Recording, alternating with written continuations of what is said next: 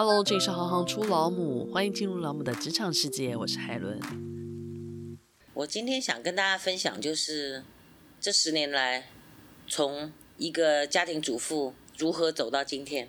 不知道大家还记不记得王浩这个小男孩？他是十年前一位被虐离世的男童，当时为他挺身而出的是他的姑姑，一位不懂得法律也没有显赫学历，在家拿锅铲二十年的家庭主妇。他说他从没有想过为外甥站出来的会是他。今天就要来跟大家介绍全民姑姑老母王维君。高中夜校肄业，当过房仲，婚后成为全职家庭主妇。全心投入家庭后，对社会不关心，对政治不了解，但现在却是儿童权益促进会的理事长，担任七六行者发言人，目前也是泰鲁格的眼泪发言人。近年参与救援的案件有台南汤姆熊男童事件、北投女童案件、内湖小灯泡案件、台南地震与花莲地震以及普悠玛翻车事故的遗体修复协助。关心被害人是他的起心动念，让我们一起来听听姑姑的故事。欢迎姑姑。嗨，大家好，我是全民姑姑老母。想要先请教姑姑，您会走出来是因为王浩的事件？是。对。那王浩事件发生之后，您为什么会选择站出来？那站出来之后，您自己觉得带来了什么样子的改变？当时站出来，其实也是在混乱中，不可能让老父老母。因为我的父母亲就也就是王浩的爷爷奶奶，嗯，不可能让他们出来处理这样的事情，对，对他们来讲其实是太残忍的一件事。对，那另外一个就是，其实六个兄弟姐妹中唯一一个家庭主妇，其他大家都在工作，就很不自量力的把这个担子给扛起来。也是因为当把这个担子扛起来之后，才知道说原来有很多的孩子跟王浩的遭遇是一样的。嗯，我们就去搜寻嘛。因为其实以前虽然我是家庭主妇，但是坦白讲，我对社会是不关注的。嗯，常常在讲说，其实这十年来，我相对的也是在弥补我过去对社会的不关注。嗯，那时候在搜寻，就发现了很多很残忍的案件。结果后来一群网络上面呃汇集的伙伴，大家就想说，那我们来成立一个协会好了。那要做什么呢？啊，就去协助这些孩子啊。但是那个时候都是很粗略的那种呃样貌而已哈。其实因为不懂嘛，对，因为你知道我我高中都没毕业，然后我也就二十几年家庭主妇都在种花食草，就是柴米油盐。嗯，对对对。后来是因为自己开始开庭嘛，就是王浩案件开庭，那我我就是他的代表人。我这一路的过程，就是从事情发生、解剖相验，到后面面临了自己真的是完全没有头绪，不知道可能下一步是什么。对，甚至连那个解剖相验的那那一张纸给我们，我们都不知道说应该重点要看哪里。嗯，还在那边等着说，哎，什么时候我们可以做告别式？什么时候可以火化？等了几天，然后忍不住就打电话给警察，然后警察告诉我说：“哦，那旁边你看那个单子左边有一行字，他有写说如果没有注明不得火化，你们就是可以办后事了。”你知道我那个时候心里多难受吗？我竟然连那个都看不懂，嗯，然后也没有人告诉我们，嗯，那就是你完全不知道你的下一步是什么，说或是你能做什么，对。解剖相验的时候，也没有人告诉我说，为什么我不能抱抱他？他不是我弟弟的孩子吗？他是不是我的家人吗？嗯，不能，你不能靠近。哎，可是到后来，原来因为他身上可能会有一些迹证。对。那因为我们去抱他，他可能会呃污染了这些迹证。对。那对于未来的这个案件的进行会不利。但是，是不是有人可以告诉我？如果可以这样告诉我？我一定会乖乖的遵守，而不会觉得说你们好残忍，我们的司法很残忍。理解。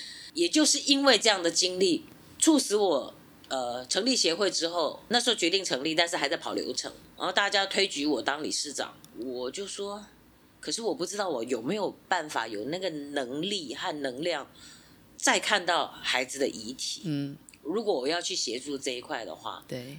刚好那个时候，呃。王浩事件发生大概八个多月，那我们协会跑流程也跑到一个阶段，但是还没还没正式成立。呃，有一个小男孩，他也是被保姆的那个同居人凌虐死亡。那那个案件在网络上面刚好找到我，嗯，我就去赔。那个是我赔的第一个案件，嗯，那时候王浩案件还没有一年，才八九个月而已。我去赔，我当时我就跟我的伙伴讲，我说如果我没有办法，我要去试试看我可不可以。对。如果我不能的话，我就不要当理事长，因为我不想当一个就摆设式的理事长，而不是真正有在做事。嗯。结果去我可以。因为其实，在那之前，我光看到小孩的鞋子，嗯，或是小朋友在路上，哈，都会不行。对，我就想要逃走，嗯，那就是那个那个会触动我，然后我没有想到我可以，我不知道为什么，可是我事后想，我知道为什么，因为我看到了那个母亲的那种无助和伤心，就是当时王浩杰婆相演的那个样子，所以我知道我能够投入，是因为我想帮。当时的我，所以我帮孩子把他脸上的碎屑头发，因为解剖的时候会切嘛，对，那头发会会有碎的一段一段，我帮他整理干净，然后帮他把那个头部呃解剖的那个伤口缝合之后有血水，我也都帮他擦的好好的，嗯，然后还安抚着母亲。但是我回家的时候，我洗澡的时候我在浴室大哭，嗯，那个案件是让我真的呃感触很深，就是我知道自己。没有那么强大，但是我尽量就是呃让自己能够强大起来。嗯，但是我毕竟是人了，因为现在其实我讲我也还是会想哭。嗯，因为那个很痛嘛，哈。那我觉得我自己懂得呃情绪去做宣泄哈，也是我能够走十年一直不停的接触这样的案件哈，我能够走过来一个最主要的因素就是我我懂得怎么宣泄。那甚至。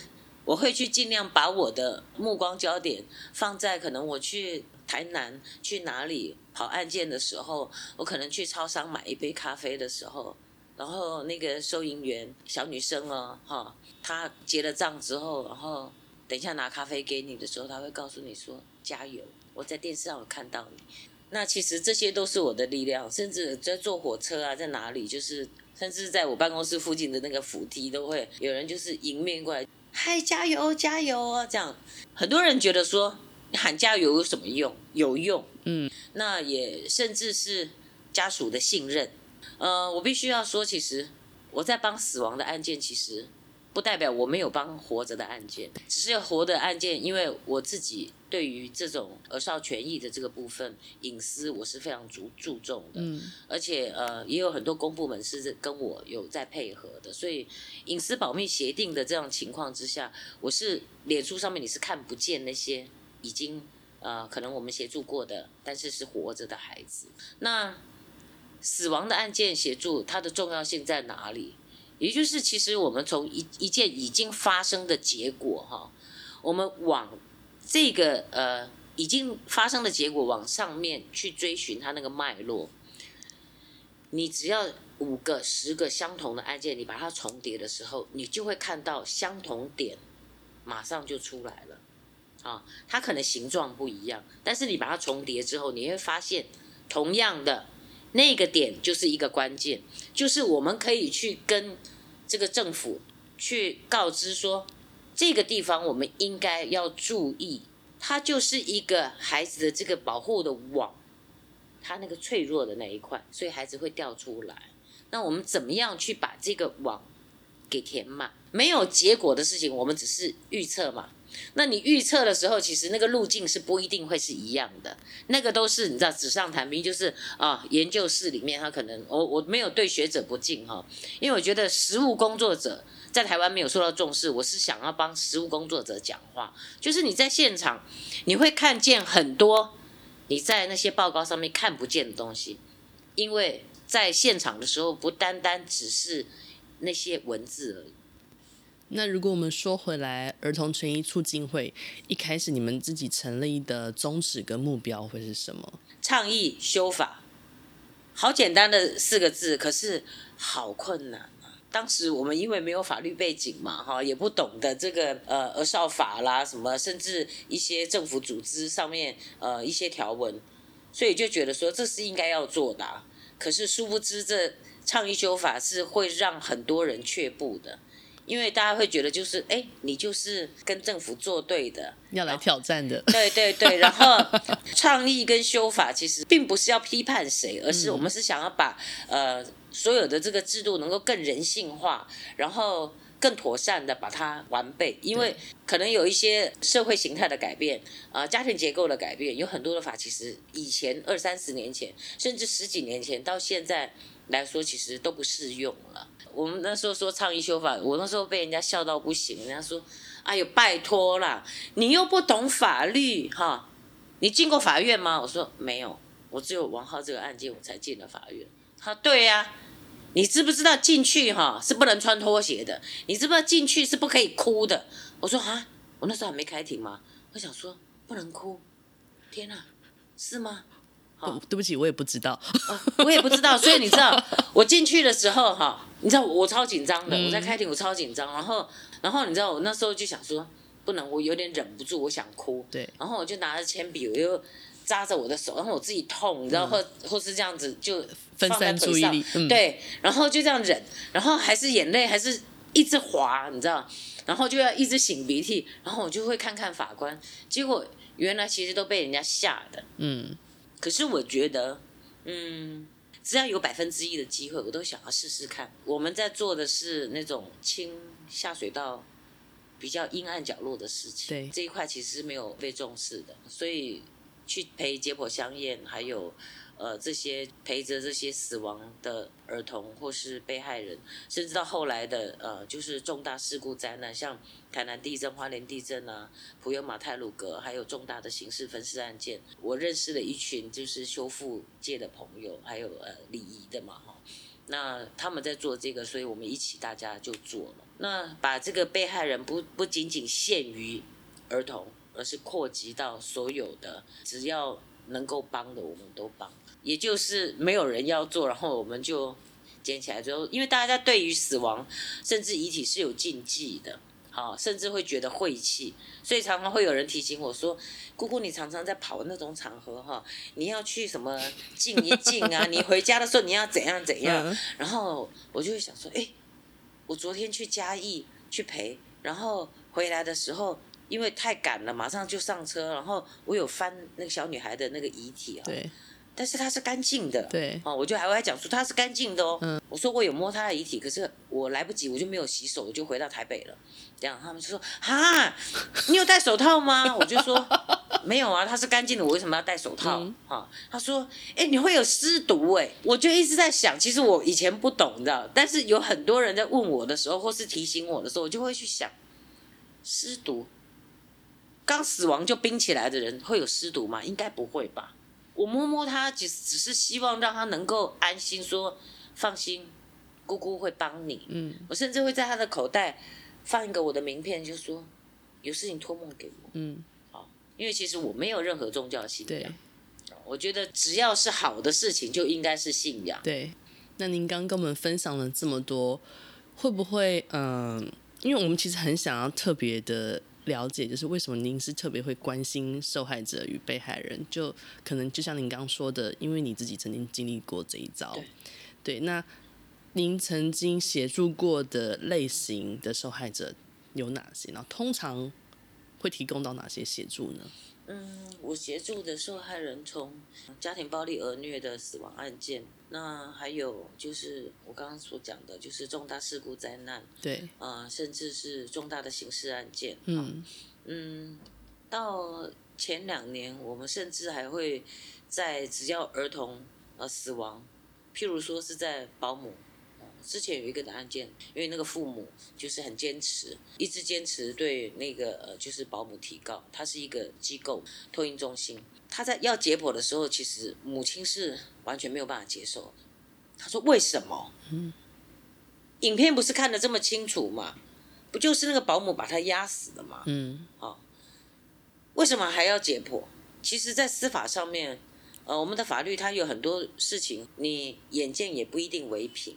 因为你看到只是片面，对，啊、哦，就跟他解释说，为了要厘清他是不是在之前可能有喂食他什么，那我们要很明确的死因，才能够未来在走司法程序的时候能够有所依据，而不是只是凭那个臆测。因为法律是讲求证据的，所以他需要解剖相验。然后他就问我说：“那解剖相验是怎么破？”其实没有人家里一天到晚发生这种事情。然后我就告诉他，当然我会呃，就是很谨慎的用词，因为那个时候我为了想要安慰那个母亲，我就说我们可以帮忙，我们会把它修得美美的，让你看不出来。嗯，因为其实法医他们因为人力跟能量的关系，其实他没有办法就是把解剖相验完的那个遗体，不管是小朋友或是大人都一样，就是比较。简单的缝合而已，然后我就一讲，他们就说好啊，我们帮忙啊。七六团队就我们师母他们就来，然后就把那个缝合的伤口，我们缝的是内线美容针，那你帮他缝合之后，再打上粉底，再擦点粉，它就不见了。对啊，就不是这么明显。那个案件之后，其实我们后来我们就帮很多这样的案件，为什么？因为那个母亲后来我们叫他说，你可以进来看。他进来以后，他蹲下来，然后他看着说：“哇，好可爱哟！”就然后对着孩子唱歌，然后我们五个人啊，就退出那个修复的那一间，然后就留个空间让他们母子两个独处。然后，呃，那个画面其实让我们知道说，当你在最后一刻，你让他能够跟一个。看起来是睡着的孩子独处是多重要的一件事，对那个母亲是多重要的一件事，所以从后面我才会跟卫福部就呃协协助他们一些就是重大儿虐的全台湾的，就是有需要帮忙的，我们就去团队就出动去做修复。那你可以跟我们聊一聊，就是因为您刚刚讲到七六团队，嗯，那七六行者跟泰鲁格的眼泪。这两个的缘分大概是什么样的连接呢？跟您之间，七六团队，我就是七六行者的发言人。对，从台南地震开始，我们就一起一路经历过许多大型的这种事故灾难。那像泰鲁阁的案件，陪他们到现在。那天我们去行政院见那个院长的时候，其实他们在讲话的时候，我在下面眼泪一直狂掉，我就坐着，然后就。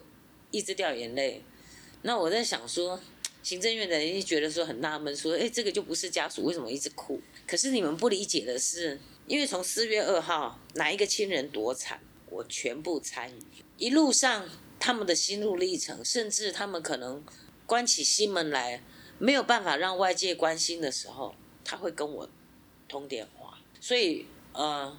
当你是他的一个呃，就是信任的精神支柱的时候，一路陪了三百多天，好不容易大家走到今天，因为他们一直努力的想要为就是这个台铁的安全，也就是不要再有人跟他们一样的遭遇去做努力。其实我很敬佩他们，坦白讲，非常的痛。那您这一路有能够有这样的心境陪伴，会不会是跟您同时身为母亲这个角色有很大的关系呢？应该要从我是一个脑下垂体肿瘤的患者说起。嗯、那其实脑下垂体肿瘤的人是呃泌乳激素是高的，嗯，那泌乳激素高是不容易受孕，嗯，那就算受孕很容易流产，嗯、哦。我怀老大的时候也在医院住了一段时间，可是到后来呃孩子确实是有保下来，老大哈，但是我那个时候是植入性胎盘，我也不知道为什么，所以大出血。大出血，对，非常危险。然后，呃，没有多久，很难受孕的，我竟然又怀孕，怀了小的，怀了小的，因为当时的植入性胎盘没有真的让子宫休息，所以我前置胎盘。后来，呃，也是失血非常的多，所以我经历了很多，就是脚踩进棺材的那个，连小时候也是。其实我我从小到大。无数次差一点死，然后没有死。譬如说，在海边玩水的时候，不是在那个橡皮艇吗？整个扣下来，我又不会游泳，然后就在水里面这样看，啊，觉得自己大概快死了这样哈。那其实经历过很多次，但是我觉得老天爷一直没有收我，一定是有什么任务要叫我做。我我觉得应该是这样。大家觉得我现在很好像很。都能够一开口就可以讲很久，对不对？可是我以前的性格，其实我在呃十几岁的时候，其实我不是这样的性格。当我大概二十岁的时候，我开始会在路上会两肋插刀的时候，就就仗义直言的时候，哈，我一边讲的时候，哈，我会一边发抖，觉得只要是对的事情就应该做，嗯，好。那后来就一路都是这样的性格，甚至我孩子在念小学的时候，也有老师体罚的事情，也是全班的家长就是我跳出来当那个，反正到最后如果被学校贴了标签，我就带两个孩子转学。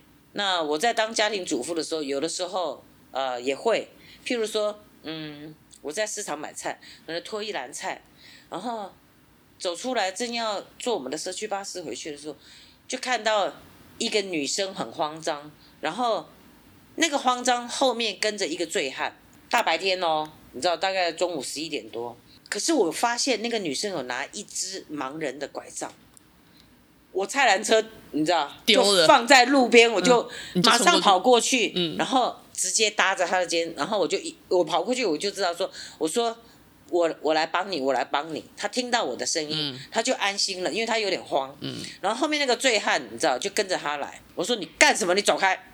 后来有人就报警了，我就一直陪着那个女生。你任何时候，你就会觉得说，你能帮你为什么不帮？我觉得这个社会需要更多人哈，能够用对的方式去帮助这些人。顺带我也提一下，就是譬如说有人假设哈，他可能是被害家属。你要安慰他的时候，哈，真的不要尤尤其不要讲说哈，我感同身受，因为不可能，因为你你不是、这个，你不是他，对，没错，同样的案件，哈，他都不会感同身受，因为他有很多不同的这种背景。其实感同身受这个字，哈，那个用词不能在这些事件上，呃，甚至你也不要马后炮，你觉得你好像在安慰他，你觉得可能有很多人都用错误的方式，就是说，啊，你那卖。卖叫伊去都无代志啊啦，哈啊！如果怎样哈啊就不会了啦，哈啊！囡仔咱若家己带哈，囡仔都袂去保姆哈虐待死怎样之类的，嗯、你讲的不是废话吗？嗯、对不对？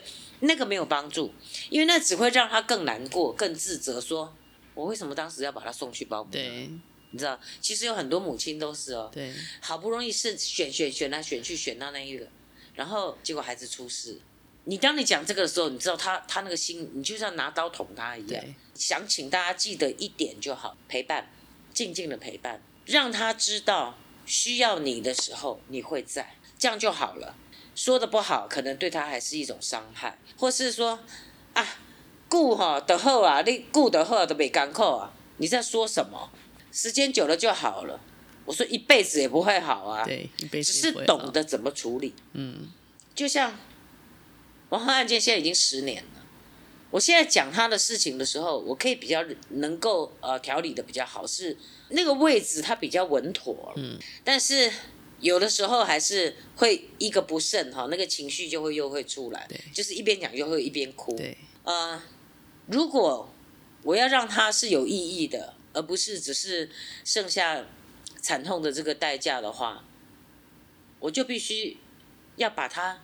稳稳当当的放在我心里的那个最安稳的角落，让它变成我的力量，而不是我脆弱的那种情绪的宣泄。那如果讲到这里，你有没有觉得什么样的知识是其实父母亲应该要让孩子知道的？我觉得当然基础还是要从大人开始了哈，嗯、也就是如果呃这个当父母的照顾者哈。呃，也也不一定是父母，有的时候是阿公阿妈哈。那有时候现在隔代教养，也就是照顾者，你必须要认知，就是坏人脸上不会写坏人。我们常常协助的案件就是可能叔叔伯伯之类的哈亲戚来家里，然后就说啊，不要给我给你狗子，还是带他去买个什么，然后孩子发生的事情。我不是说呃从这些案例里面就要说每个人都是坏人，而是说当一个孩子不论他是男生或女生哦，如果孩子很小，也就是其实照顾者有很大的责任，你必须要帮他防止这样的事情的发生，要不然一个。这么大的大人跟一个三岁的孩子、五岁的孩子，请问你他能够怎么保护自己？他没有办法，不可能的。对，好，嗯，这个是基础。对，但是如果比较大的孩子，比较大的孩子，我觉得呃，要给他一个观念，就是他可能会自己在外面去上学啦，或是什么，万一有路上有人问他路什么的，尽量不要落单，而且也尽量不要啊，我带你去，你。车子开门上车不可以，一定要让孩子知道，坏人脸上没有写坏人。也不要跟啊，可能我们两个好朋友，哎，我们来去那个河里面抓虾干嘛的哈？自己跑去，我想就这两个人，如果坏人来，完了，一定出事啊！或是去上那种公共厕所，也是，要结伴，要结伴，嗯，好，即便校园都是一样，因为有的时候校园会有一些呃，就是、角落，对，甚至那些人他会翻墙进来，就是有那呃。年纪再大一点的国中开始，我觉得其实从国小比较高年级到国中，我觉得我更想要跟这些孩子讲的是，网络交友千万要谨慎。我协助太多这样的案件，然后都是后来母亲觉得怎么办，又怕让孩子有一些污点让别人看见。你看被猥亵了，被性侵了，父母会觉得。这是他的污点，啊，这个就是我们的文化的关系。其实他是被害，但是怎么样自保，让自己不要被害？网络上面很多都是虚假的。你觉得只是他约你去唱歌、去吃饭啊，到他家，然后你知道，我们大家呃买东西回去一起吃，约了很多的朋友，小心，这就是陷阱。这些在网络上面告诉你。啊、呃，你可以赚多少钱？可以怎怎么样能够赚外快？只要要你拍身体的，千万都不可以。一定要记住，网络上面其实我们现在看见的案件只是九牛一毛，有更多是不敢讲。有很多的系统是我们大人没有在用的，因为我会接到很多的通报，我我看那些平台我都傻眼，我都不知道那到底是什么平台。嗯、然后他甚至会连到国外去。很多都是儿少的那种画面，就是网络陷阱。我们怎么样让孩子知道什么才是对的，嗯，什么才是不对的？我觉得能够陪伴孩子，甚至建立他那种比较健康、正常的那个网络的这种交友的，嗯，啊，我觉得这个非常重要，嗯，非常非常感谢，但是非常难，很难，对，因为 太多平台了，但是，嗯、呃。就像我十年前，人家说很难，嗯，对，但是很难不做就没有机会，嗯，谢谢姑姑，谢谢你，谢谢姑姑的分享。其实能够访问到姑姑，我觉得非常的荣幸，很感谢姑姑的挺身而出，不是一日，而是十年。如果你也喜欢今天的节目，欢迎到脸书转发本集的介绍文，一个转发的动作就能让更多人听到这个故事。也请你们到 Spotify 给我们五颗星的评价，我们非常需要你们的分享，让各种职业的面向与母亲的价值被更多人看见。谢谢你们的支持，我是海伦，我们下次见。